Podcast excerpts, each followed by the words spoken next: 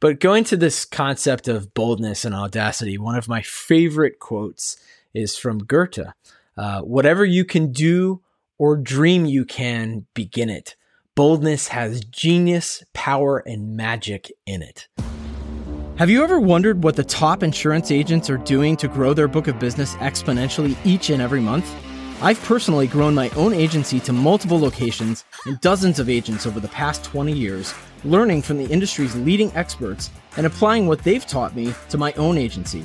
And now, I've invited these same experts to share their industry leading secrets with you. My name is Jim Schubert, and welcome to Agents Growth Academy.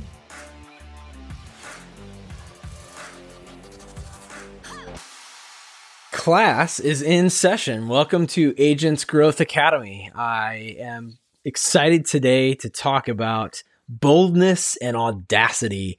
These are two qualities that I think are incredibly important in insurance agents, uh, especially if you're on the sales side of things. I recently had a conversation with one of our newest employees, Shelby Hayes, who is our head of personal line sales and a fantastic salesperson uh, in her own right. And we talked about a story where she had somebody that came into her old agency and they were trying to sell office products. And by the end of the conversation, Shelby had completely turned the conversation around so that she was selling them an auto policy and they literally walked out the door with auto ID cards. So I think it's, you know, it, it, it's that kind of mentality to, to be bold, to be uh, audacious and, and to have a level of confidence. And, and we also discuss in, in that episode, the fact that you've got to be comfortable with yourself and, and who you are, know what your strengths are, know what your weaknesses are. In, in our agency, we, we talk a lot about giving uh, specific, truthful, and positive feedback to all of our employees, including myself. I get reviewed every quarter. Uh, and it's that truthful part that's really important. Um, the ability for us to look at our colleagues and say very candidly, hey, you got some spinach in your teeth. Uh, I don't want you to walk around the office like that. You need to know, hey, your fly's down, fly's down, right? It's that kind of um, help that we would all very much appreciate so that we can grow. But going to this concept of boldness and audacity, one of my favorite quotes is from Goethe. Uh, Whatever you can do or dream you can, begin it. Boldness has genius, power, and magic in it. Um, it's such a wonderful quote because it's true. You know, so many times and so often in my life, I know I put things off that I wanted to do or or you know second guess myself we are our own worst critics aren't we? Uh, we oftentimes second guess what it is that we want to do or start. And if we just let ourselves be bold be audacious say the thing that you want to say uh, do the thing that you want to do without that inner part of you that wants to hold you back there's a great story from our agency's history. We had an agent at one point who had discovered that his uh, dream prospect um, was a runner. And the way that he discovered that, and I'll tell you about why that's important in a second, the way he discovered that is he would call over and over and over to the officer, send emails over and over, and he would always get the gatekeeper, right? The assistant the person who would not let him speak with the decision maker. And he realized, and this is another great lesson too, the gatekeeper is so important and you need to treat the gatekeeper with respect and not with disrespect, not with disdain, not as, you know, you're the thing that's in my way. You need to think about the gatekeeper as the person that you want to become best friends with. And I think if you've been in sales for any amount of time, you probably recognize this.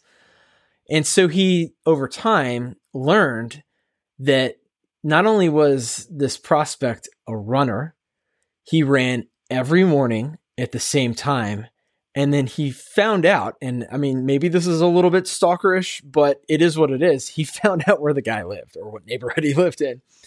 And one day, he showed up in his running clothes in this guy's neighborhood and saw where he was, you know, starting out his run and just kind of started running and then you know, got a little closer and then just kind of like, you know, uh, just casually like, oh, hey, how's it going? You know, just started running and they struck up a conversation.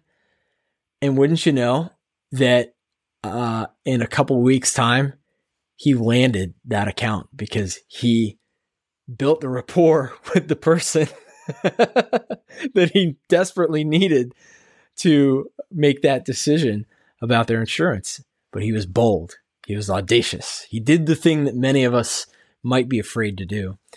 There's another great story uh, from someone that my father knew um, years before he even started our agency, and that is that this agent um, had had a habit of showing up to um, a work site or a business where he again was trying to you know he made calls he was trying to get in and and um, you know get past the gatekeeper or whatnot. And one day he just decided to drive over there. He waited until about five five thirty. Just took a chance. Walked in. It was a big warehouse. Just walked right in. Just kind of looking indoors, seeing if he could see anybody. And you know, finally this this person says, "Hey, can I can I help you?" And he, he hears, "Oh, it's like down in that office down." He walks down. He says, "Oh, hey, how's it going? Uh, can can I help you?" Yeah, I just you know I I um I've actually called you a few times, and I just thought I'd stop by. Uh, you know, I think it was a Friday afternoon. He's like, "Oh, uh, okay. Well, you know, I, I just, you know, trying to talk to you about your insurance, but no big deal. I mean, I, I know you're busy." And he's like, "You you came here at five thirty, literally, to talk to me about this?" And he's like, "Yeah, but I mean, you know, if you're busy now, I can come back later. It's no problem." And I think the guy kind of shook his head and he's like, "You know what? Come sit down. Let's just talk." So yet another example of just being bold, being audacious.